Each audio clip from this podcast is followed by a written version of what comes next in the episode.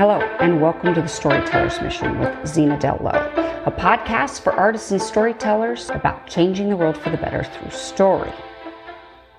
Recently, I did a series on writing comedy, and we learned all sorts of principles about writing funny. However, we're going to switch gears today. Today, what I want to talk to you about are some of the aha moments that I have had as a writer or a screenwriter in particular.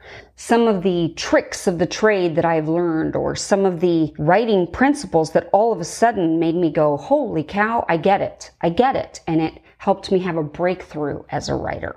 So I have quite a bit that I've listed out and we'll break them up over the next coming weeks and we'll cover all of them in due time. The very first one I want to talk to you about is coincidence. You only get one coincidence per story. Now, before I talk about where you can have a coincidence, let me talk about why coincidence is a bad thing. Coincidence is a bad thing because it has to do with who is driving the action of your story the story should unfold according to the choices that your character is making. Everything that happens in the story should be intentional. And it should ultimately, if possible, be as a result of the choices that your character is making. But coincidence eliminates that possibility. If something happens coincidentally, it means that the character had no control over it. Therefore, we question their heroism or their value or their abilities to even solve whatever it is that they're trying to solve over the course of the story. So coincidence undermines your character's personal power. You don't want that. You want to make sure that at every potential possibility that your character is revealing who they really are on the inside because of the choices that they're making and that it doesn't lead to coincidence, it leads to specific outcomes. Now, there can be, of course, things that surprise the character, things that they're not counting on because of the will of the bad guy or the villain. But that's different than coincidence. For example, you would never ever want to have a character win some sort of battle because coincidentally something happened. This is a mistake that was made in episode one of Star Wars. All right, you've got little Anakin Skywalker, and what happens at the end is he coincidentally, he just happens to, not because of any skill or ability or intuition of his own, he blows up the Death Star. It's completely accidental, which is the same as saying coincidental. And that's just bad. It's just bad because that means that we don't respect the character because they didn't intend to do it.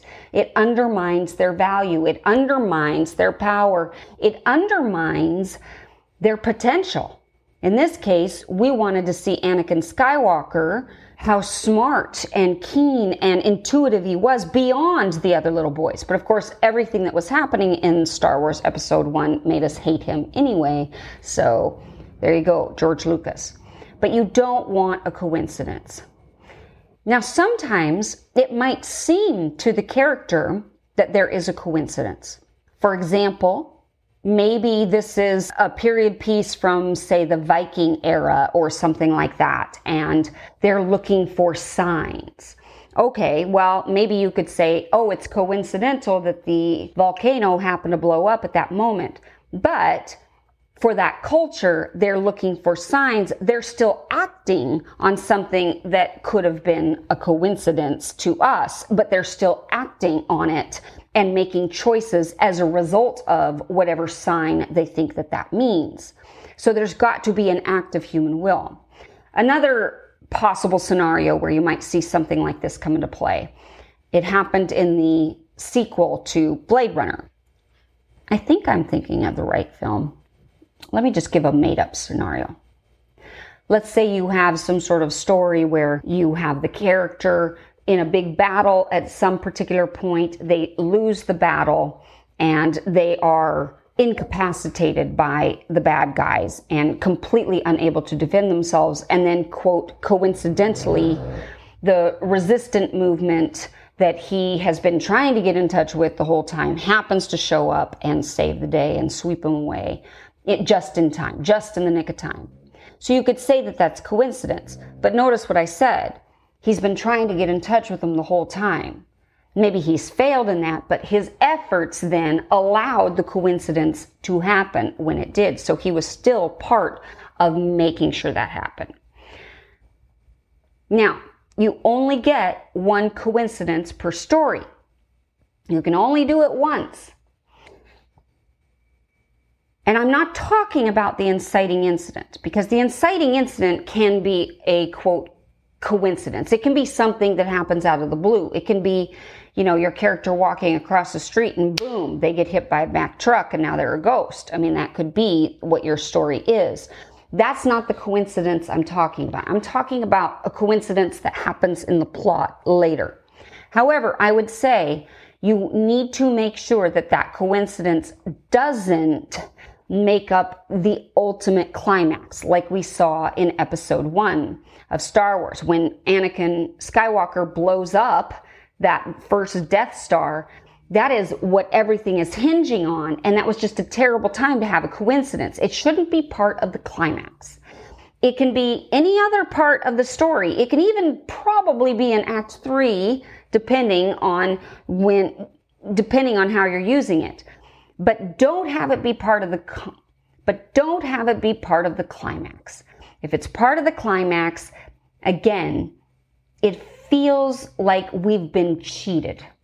See, that's the other thing that coincidence does. It makes us, the audience, feel like we've been robbed of the journey because the hero didn't win according to their own merits. They just get lucky, and we don't want to see them get lucky.